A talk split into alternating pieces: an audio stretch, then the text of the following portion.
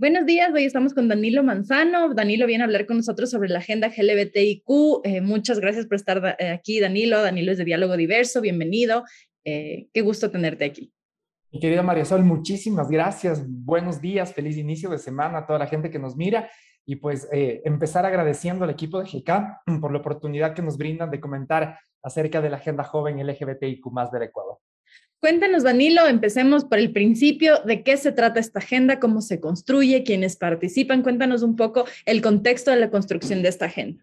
Claro que sí, con mucho gusto. A ver, bueno, creo que es súper importante eh, iniciar mencionando eh, qué relevante y la relevancia que tiene que la sociedad civil de manera organizada pueda justamente ir trabajando en la generación de estos insumos que por un lado motivan una participación política desde la sociedad civil pero por otro lado, y hablando desde una perspectiva más directa de juventudes LGBTIQ, nos permiten también hacer una, esta identificación mucho más fuerte de cuáles son las necesidades, de qué es lo que nosotros estamos identificando en la, en la creación o en la falta de políticas públicas, en este acceso a igualdad de derechos para que las personas, en este caso jóvenes, desde una mirada mucho más interseccional, puedan acceder a estos derechos en igualdad de condiciones. Así que el trabajo como tal, el levantamiento que ha llevado algunos meses, un trabajo bastante fuerte, tanto a nivel metodológico, técnico, la implementación en territorio, cumple con ese objetivo, ¿no? Que desde la sociedad civil, las juventudes del Ecuador,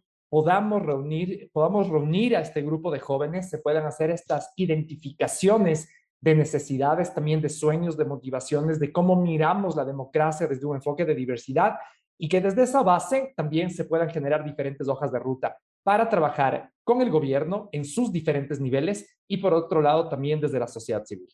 La idea es que hacer eh, o empieza como con un diagnóstico de cómo están los jóvenes eh, LGBTIQ em, y a partir de ahí se hacen propuestas que llegan a dónde, cómo se construye esta agenda, de dónde partimos, de un diagnóstico.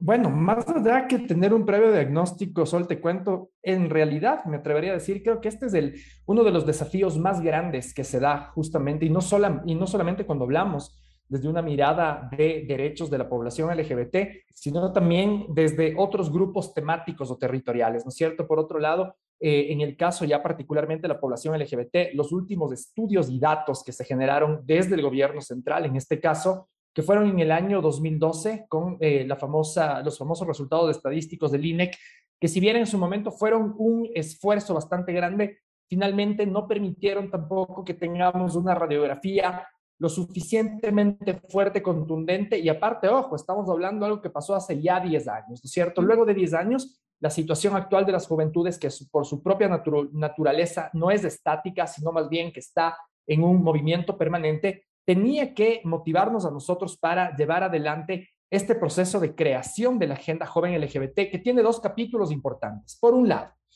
una encuesta a más de 600 hogares en casi las 24 provincias del Ecuador, que es importantísimo mencionar, y por otro lado, los grupos focales con más de 300 jóvenes LGBTIQ en diferentes ciudades. Al menos tratamos de llegar a las más grandes, invitando y, y queriendo también precautelar que todas las voces estén involucradas y que ninguna se quede fuera.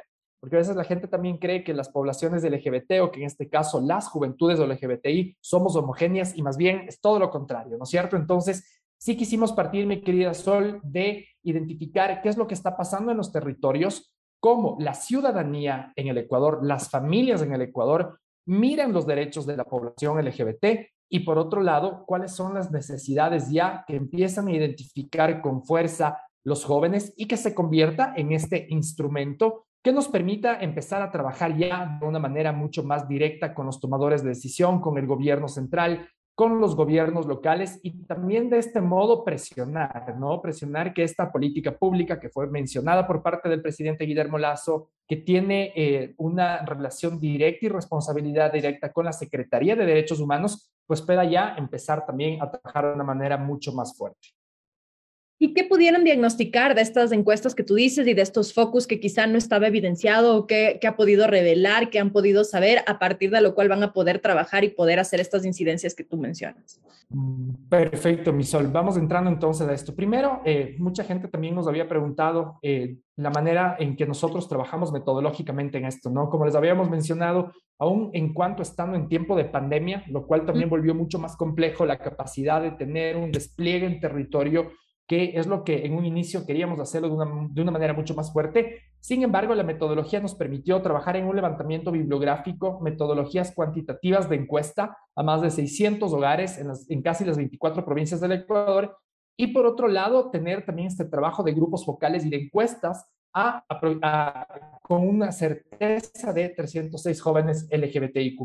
Metodologías cuantitativas grupos focales, también eh, metodologías cualitativas en talleres de validación de los datos identificados. ¿Cuáles son los ejes que se manejó dentro de esta importante encuesta? El derecho a una vida libre de violencias, derecho a la educación, el derecho al trabajo, el derecho a la salud integral, el derecho a la participación y el derecho a la libre organización. Dentro del eje número uno, el que tiene que ver con una vida libre de violencias, identificamos que el 45% de jóvenes que participaron en general de esta entrevista, ellos mencionan que eh, no conocían qué significa las siglas LGBTIQ+. Sí, entonces esto en realidad nos, a nosotros nos pareció una cosa impresionante porque una población que siendo parte de un grupo que no se siente, que no se siente identificado como tal, es por dos situaciones. Primero, porque no escuchó durante los últimos años acerca de los derechos de la población LGBTIQ, lo cual también se traduce en un error súper grave. Esto nosotros ya lo habíamos visto, mi querida Sol, en otros países, donde las pocas veces donde se habla desde los escenarios políticos acerca de los derechos de la población LGBT, no permite que este grupo de ciudadanía también pueda empezar a generar este sentido de identificación y de permanencia, pero desde un enfoque de derechos ciudadanos, a no concebirse como un grupo en situación de vulnerabilidad que merece en este caso también ser tomado en cuenta como el resto de otros. Por otro lado, la mayoría de participantes en los grupos focales considera que dentro de la comunidad LGBTI son efectivamente las mujeres trans quienes evidencian y quienes viven mayores formas y tipos de violencia. Por otro, lado, la existen, por otro lado, la existencia de rutas de atención y protocolos existentes no garantizan la disminución de la violencia si estos no están debidamente difundidos y sus actores sensibilizados. Y aquí vamos a ver este ejercicio, ¿no? Durante los últimos años, donde ha existido un esfuerzo muy grande en ir erradicando las violencias en el Ecuador, pero sobre todo desde esta perspectiva de género, que llega un contexto del siglo XXI, hablar también en tema de género deja un grado de ambigüedad muy grande cuando no se habla de una manera mucho más específica, que el género no tiene que ver solamente con temas relacionados a las mujeres desde un enfoque de diversidad, sino más bien hablar también de cómo la violencia en, en la causal de los géneros o de las identidades también deja grandes secuelas hacia la población sexodiversa, ¿no? Es decir, estas otras formas de expresión que no solamente van con la orientación sexual, sino también con la identidad de género. Y han podido identificar, eh, por ejemplo, en cuanto a participación política, que como tú bien mencionas es importante, que en algún momento en este mismo espacio hablamos sobre eso, la dificultad de esta población de poder incidir y ser actores, no solamente desde la ciudadanía, que es muy importante, sino también desde los tomadores de decisiones. Han podido identificar qué falta para que pueda haber más participación de, la población eh, LGBTI en estos espacios y que pueda haber más incidencia desde sus propias experiencias. Claro que sí, mi querida Sol. Mira, justamente en el año 2017 hubo la oportunidad de hacer esta investigación muy robusta y muy profunda, ¿no? No solamente para motivar o identificar cuán cierta o cuán fuerte ha sido que la población LGBT hacer los comicios electorales, sino también, por otro lado, la responsabilidad que tienen los partidos políticos en generar un involucramiento permanente de estas cuotas mucho más amplias, mucho más diversas y que también generan una representación fuerte en el imaginario político. Ahora, pasamos de tener 15 candidaturas de población LGBT en el año 2017 a tener menos de 5 en el año 2021.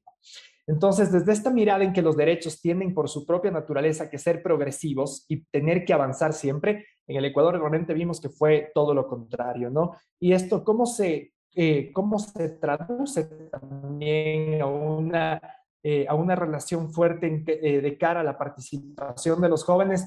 Pues tiene mucha relación. ¿Qué es lo que haciendo los, ya las siguientes elecciones de gobiernos locales?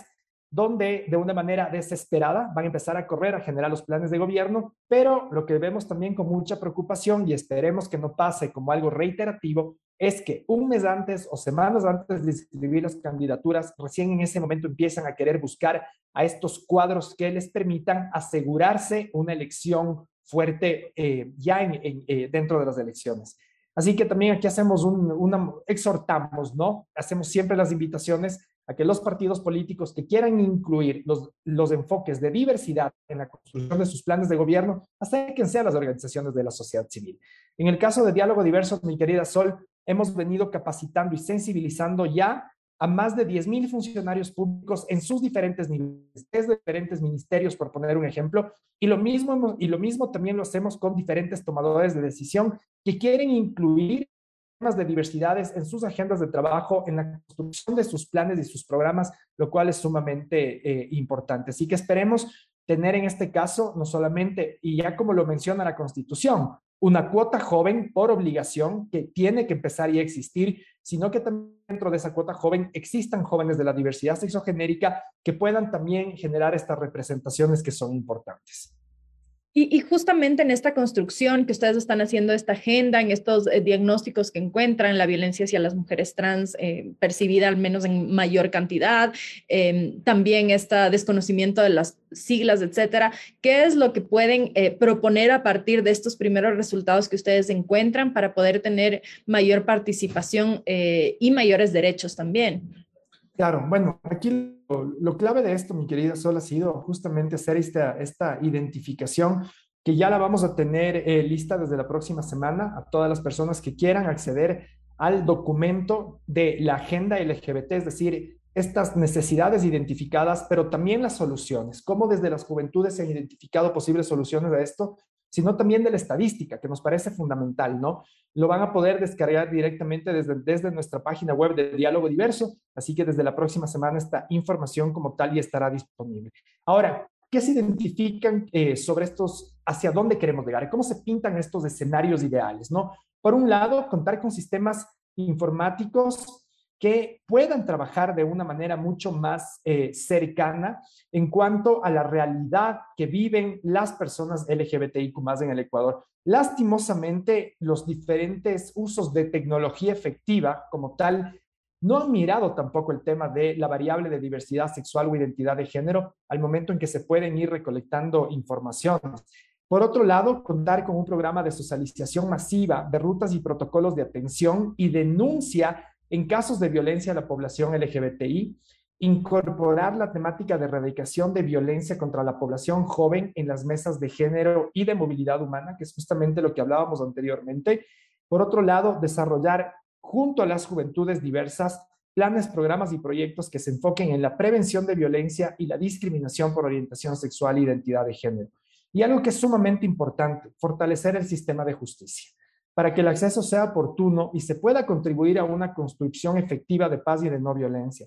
No solamente vemos en los temas del LGBT, mi querida Sol, sino también en general, cómo del dicho al hecho hay una realidad completamente distinta. Y en este caso, muchísimos jóvenes que han tenido que vivir la pandemia dentro de sus hogares con sus propios violentadores, jóvenes que han vivido dentro de familias altamente homofóbicas y que no han tenido la oportunidad siquiera de poder ejercer un mecanismo de denuncia por miedo a más violencia, pero por otro lado también porque lastimosamente desconocen los mecanismos. Y en este momento esto se vuelve también un poco ambiguo. Por un lado, tenemos juventudes expertas en el uso de tecnologías, de redes sociales, Instagram, TikTok, Facebook, etcétera, etcétera, etcétera, pero al mismo tiempo no existe esta, este conocimiento, por así decirlo, de cómo generar denuncias también cuando están siendo víctimas de violencia dentro de sus hogares. ¿O qué pasa si un joven llama a la policía y le está comentando que está siendo víctima de violencia por ser homosexual, por ser lesbiana o por ser trans? No todos los funcionarios están preparados, no toda la policía está preparada y nos consta, lo hemos visto de cerca. cuando se han dado casos de violencia hacia jóvenes de LGBT, la policía llega a querer intervenir en un rol de intermediación. ¿No? Es decir, la propia policía no puede identificar cuando esta población está violentada por su condición o su orientación. Exactamente. Y ojo, no es algo que pasa en todos los lugares, pero ha pasado. Casos de violencia directa hacia jóvenes del LGBT, mi querida, son jóvenes que han sufrido violencia física en los hogares, que han llamado a la policía y que cuando llegan las entidades que tienen por objetivo precautelar la integridad de la víctima, lo que dicen es, bueno, hablen con el papito, hablen con sus hijos, eh, no ha de ser fácil que le digan que es homosexual. Entonces, es decir, no existen mecanismos de respuesta que realmente sean efectivos y que sobre todo, bueno, garanticen en este caso lo que tiene que ver con la seguridad eh, de, esta persona. Y hay también, eh, en este sentido, mi sol, lo que tiene que ver con esto, el acceso a estos otros derechos, ¿no? Para los jóvenes sobre todo. ¿Qué está pasando con el acceso a la educación? ¿Qué es lo que está pasando con el acceso al empleo? ¿Qué es lo, que está pasando en cuanto al, acceso a la salud desde una mirada eh, mucho más integral? Era clave que en el Ecuador tengamos la posibilidad de trabajar en una agenda joven LGBT, porque incluso nos permite ver de una manera mucho más directa en el tiempo ¿Qué es lo que quieren los jóvenes del LGBTIQ más, Misol? Mira, yo vengo de un proceso de formación en juventudes desde que era bien jovencito, ¿no? Entonces, era interesantísimo también que nos vayan preguntando en aquellos tiempos, bueno, ¿hacia dónde miran? ¿Cómo miran la democracia? ¿Cómo miran la participación política, el acceso a la salud, educación, vivienda, entre tantas cosas? Pero aquí también solo nos hemos encontrado desde el activismo, en el caso de diálogo diverso, con un inmenso, y es identificar después del matrimonio igualitario qué mi querida Sol, muchísimos jóvenes, no solamente jóvenes del LGBTIQ, sino en el imaginario colectivo, social, la gente cree, bueno, ya querían casarse, ya lo pueden hacer después, de, después del 12 de junio del, del, eh, del año 2019, ya tienen todo, ¿qué más quieren? Muchas veces incluso viene esta mirada, ¿no? De que por qué molestan, qué más quieren, como que en realidad el exigir igualdad de derechos o el acceso en igualdad de condiciones fuese una retórica que solamente tuviese como objetivo molestar a la ciudadanía, cuando en realidad es todo lo contrario. El matrimonio igualitario era un derecho importantísimo por alcanzar, pero eso no quiere decir que era el más importante. Ahora bien, desde la lectura de estos grupos jóvenes, era importantísimo también mirar hacia dónde quieren eh, afincar sus esfuerzos. Hasta por último, identificar si la gente en este momento encuentra también en los activismos de la sociedad civil una forma también de ir juntando para poder ir generando una renovación de la sociedad civil, de aumentar y de ir identificando incluso nuevas formas de liderazgo. Así que los desafíos son súper grandes en este momento. Y entre todos estos, estos distintas aristas que toca esta agenda joven, ¿cuál, es ¿cuál han podido identificar que es la más urgente? Porque cuando hablas de violencia parece que, que requiere una atención realmente urgente, una capacitación, formación, sensibilización por parte de las autoridades que atienden estas llamadas, por ejemplo, que tal como lo describes es similar a lo que pasa con la violencia de, de género contra la mujer, cuando llama y le dicen, no, ya arréglense, es decir, no hay esta capacitación a pesar de que las autoridades dicen que sí hay. Eh, también esta participación en la política en la vida pública, etcétera, ¿qué han podido identificar ustedes que es lo más urgente dentro de esta agenda joven, eh, sobre lo cual eh, todo es importante, pero qué es lo primero para empezar a trabajar? Bueno, yo creo, Misol, que mira, eh, cuando hablamos de, desde este enfoque de derechos y cómo tienen una, un apego ya directamente en los territorios, todos están interrelacionados, ¿no? O sea, no podemos pensar que uno se sobrepone o que se contrapone, sino que más bien deberíamos, y en el mejor de los escenarios, eh, tener un gobierno que desde sus diferentes ministerios trabajara de una manera tan bien organizada que incluso se pudieran identificar soluciones alternativas de una manera simultánea. Sabemos que hacia eso se quiere llegar, que ese es el objetivo. Sin embargo, mi querida Sol, yo quiero compartir contigo estas cifras que, que van de la mano justamente en lo que tú mencionaste.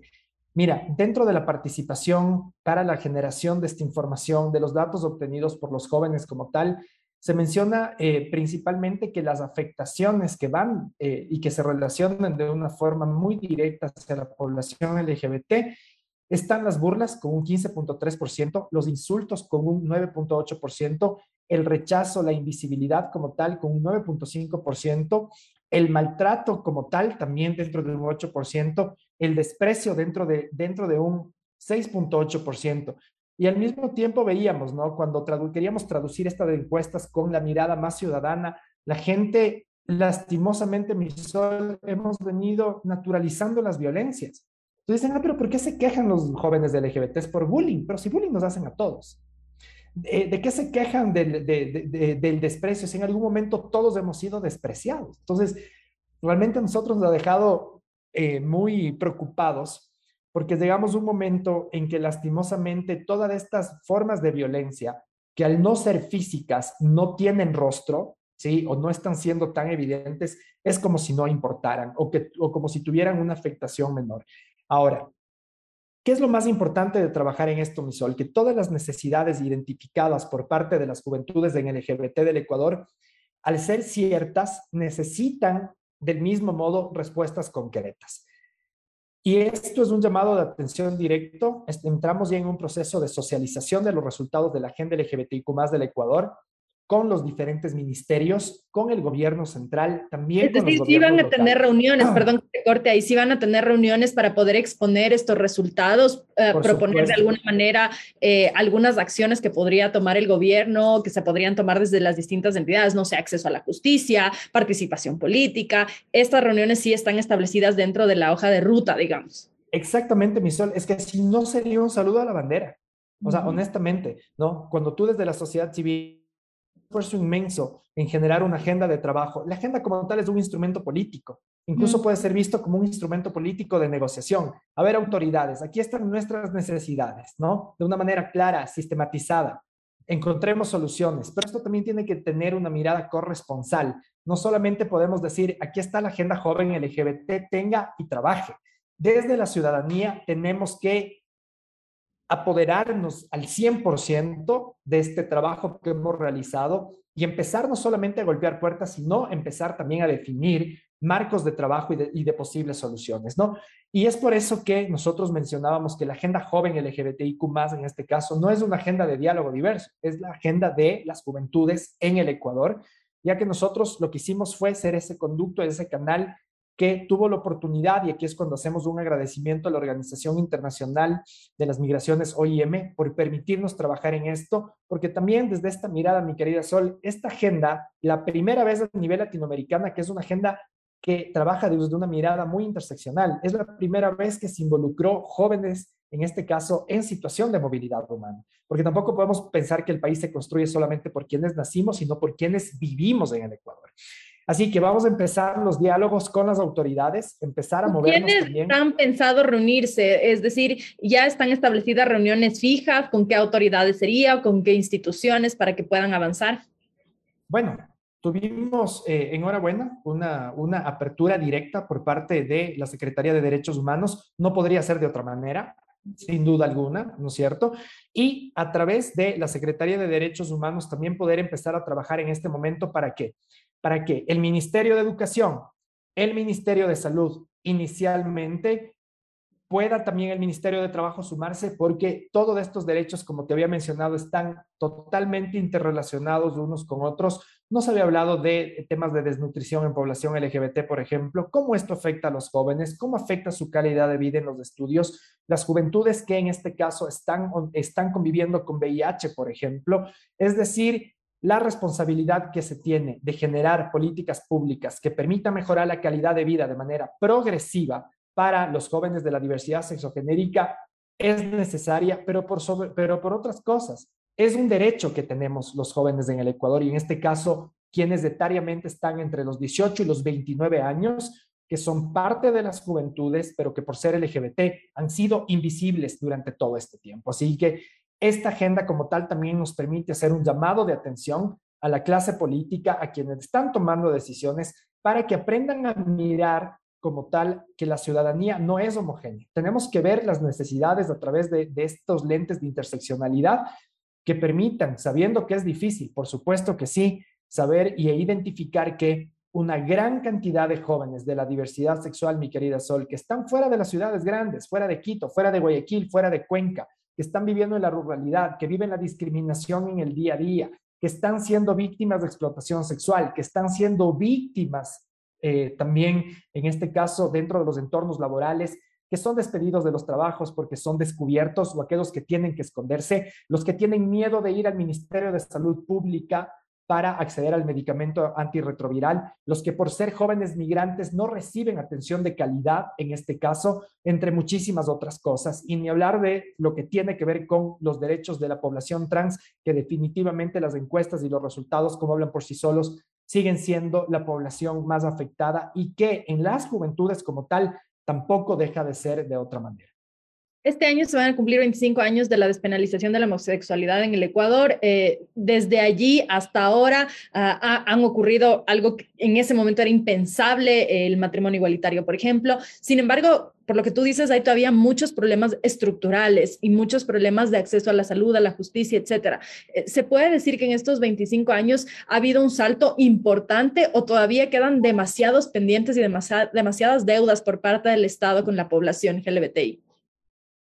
Bueno, las deudas por parte del Estado, mi querida Sol, que incluso están sistematizadas, ¿no? Y es ahí cuando yo siempre hago el reconocimiento al, al, al activismo que se hace desde otras organizaciones, ya el, el, nivel de incidencia que han venido haciendo nuestros amigos, por ejemplo, desde Fundación Pacta, que han venido sistematizando y, y recogiendo todas, eh, todas estas deudas inmensas que tiene el Estado ecuatoriano con la población LGBT. Mi querida Sol, los registros, ese compromiso que hubo en el, en el tiempo de correísmo, cuando querían comprometerse incluso a hacer reparaciones, las personas desaparecidas y demás, que Fiscalía hasta la fecha nunca dio resultados, nunca dio información, solo por mencionar uno de los ejemplos.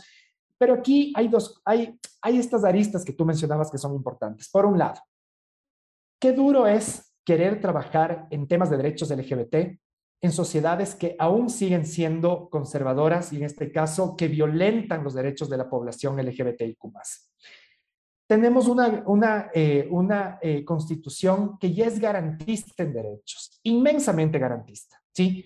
Pero mientras desde la práctica ciudadana, si sigamos viendo a la diferencia como algo negativo, esto sigue repercutiendo en factores que generan violencia hacia las personas LGBT los, los transfeminicidios que existen, la violencia directa hacia, hacia jóvenes homosexuales, hacia mujeres lesbianas, el mismo hecho de que en el Ecuador aún existan clínicas de deshomosexualización que pretenden curar lo que no es una enfermedad, ya nos da una radiografía bastante clara de qué es lo que pasa en el país. Estamos por cumplir 25 años de despenalización de la homosexualidad, sí, pero ¿cuántos años más tienen que pasar para que la homosexualidad se despenalice de la mente de la ciudadanía y de las familias? Entonces, hay mucho trabajo por seguir haciendo, que no solamente es la responsabilidad de un solo espacio, no solamente del Estado, tiene una responsabilidad inmensa, por supuesto que sí, pero también desde la ciudadanía, también desde la sociedad civil, no podemos dejar de identificar los esfuerzos necesarios para erradicar toda forma de violencia, en este caso, que afecta la vida de los jóvenes LGBT, pero por otro lado, que no les permite este goce efectivo de sus derechos al trabajo, a la educación, a la salud, a la participación ciudadana y a la misma participación política. Es decir, Danilo, en la práctica, después de, este, eh, de estos focus, de estas investigaciones que ustedes hacen, en la práctica, eh, ¿los derechos de la población LGBTI no están todavía garantizados? Lo que pasa es que, mis sol, están garantizados, los derechos están garantizados a nivel constitucional de una manera súper amplia para todos, ¿sí?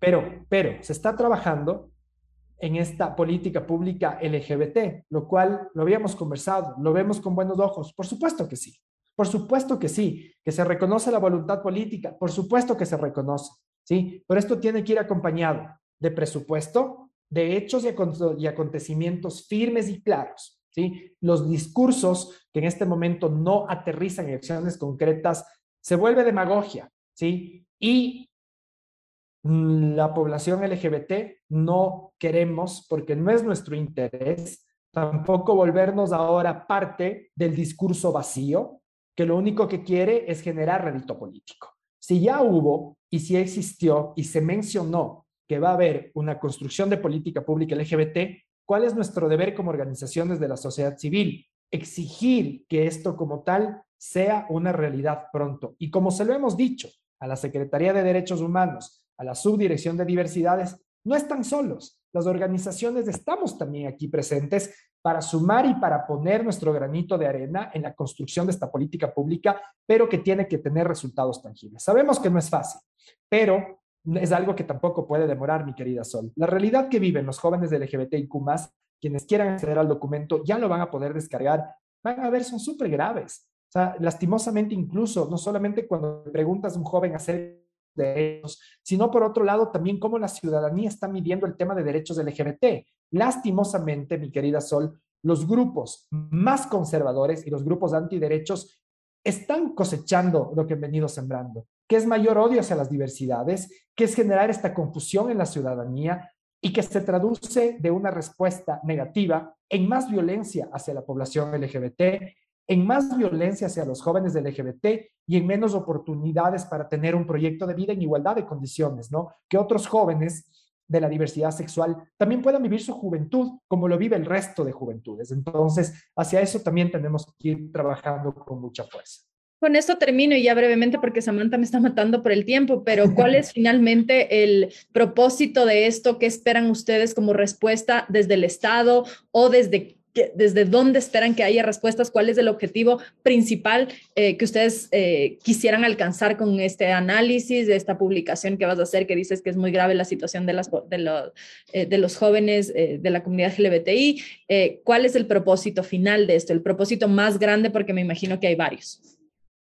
Bueno, el propósito más grande, mi querida Sol, tiene que ver directamente ya con generar esta hoja de ruta que nos permita ir encontrando los mecanismos que puedan dar respuesta a las necesidades de las juventudes. Y esto, como ya lo decíamos anteriormente, tiene una responsabilidad con los tomadores de decisión, el Estado ecuatoriano, por supuesto que sí, pero al mismo tiempo también desde los ciudadanos no podemos dejar de lado nuestro rol eh, corresponsal. Hemos identificado cuáles son las necesidades con estos grupos focales, con más de 300 jóvenes del Ecuador, juventudes LGBTIQ en todo su gran espectro de diversidad, porque hemos querido que nadie se quede fuera, pero esta es una agenda que tiene que tomar vida a través de la exigibilidad de la misma. Entonces, no puede ser un instrumento que se quede solamente en una identificación, una sistematización, sino que tiene que ser trabajado. Entonces, vamos ahora a provocar las reuniones con los diferentes tomadores de decisión que nos empiecen a dar respuestas claras y concretas porque también esa es parte de este rol de exigibilidad, no decir, vea, autoridad, hemos identificado estas necesidades, sino también de qué manera nos sentamos a trabajar de manera conjunta en encontrar las soluciones para las mismas. No es fácil trabajar temática LGBT, mi querida Sonia. No es fácil identificar necesidades, más aún cuando vivimos en estos entornos que siguen siendo altamente discriminadores. Pero enhorabuena, hemos encontrado las alianzas necesarias para poder desarrollar este insumo. Y ahora viene la parte más importante, identificar dentro de las autoridades, los ministerios y entre otros, cómo traducimos a respuestas. Que ojo, no es un favor, es nuestro derecho exigir igualdad de condiciones y en este caso para que el proyecto de vida de las juventudes LGBTIQ que viven en el país pueda darse en las mejores condiciones. Muchísimas gracias, Danilo, por haber estado aquí, por exponer todo esto. Estaremos pendientes de cómo avanzan las reuniones y cómo esto se va ejecutando a través de las distintas instituciones que requieren participar para consolidar los derechos de, todos los ecuatorianos. Muchísimas gracias, Solio, toda la, la gente, el equipo de GK. Un fuerte abrazo y todo nuestro agradecimiento desde Diálogo Diverso. Muchas gracias. Esta fue la conversación con Danilo Manzano de Diálogo Diverso sobre la agenda joven LGBTIQ. Pueden volver a escuchar esta entrevista en su plataforma de podcast favorito y nos volvemos a encontrar mañana a ocho y media de la mañana. Que tengan un excelente día.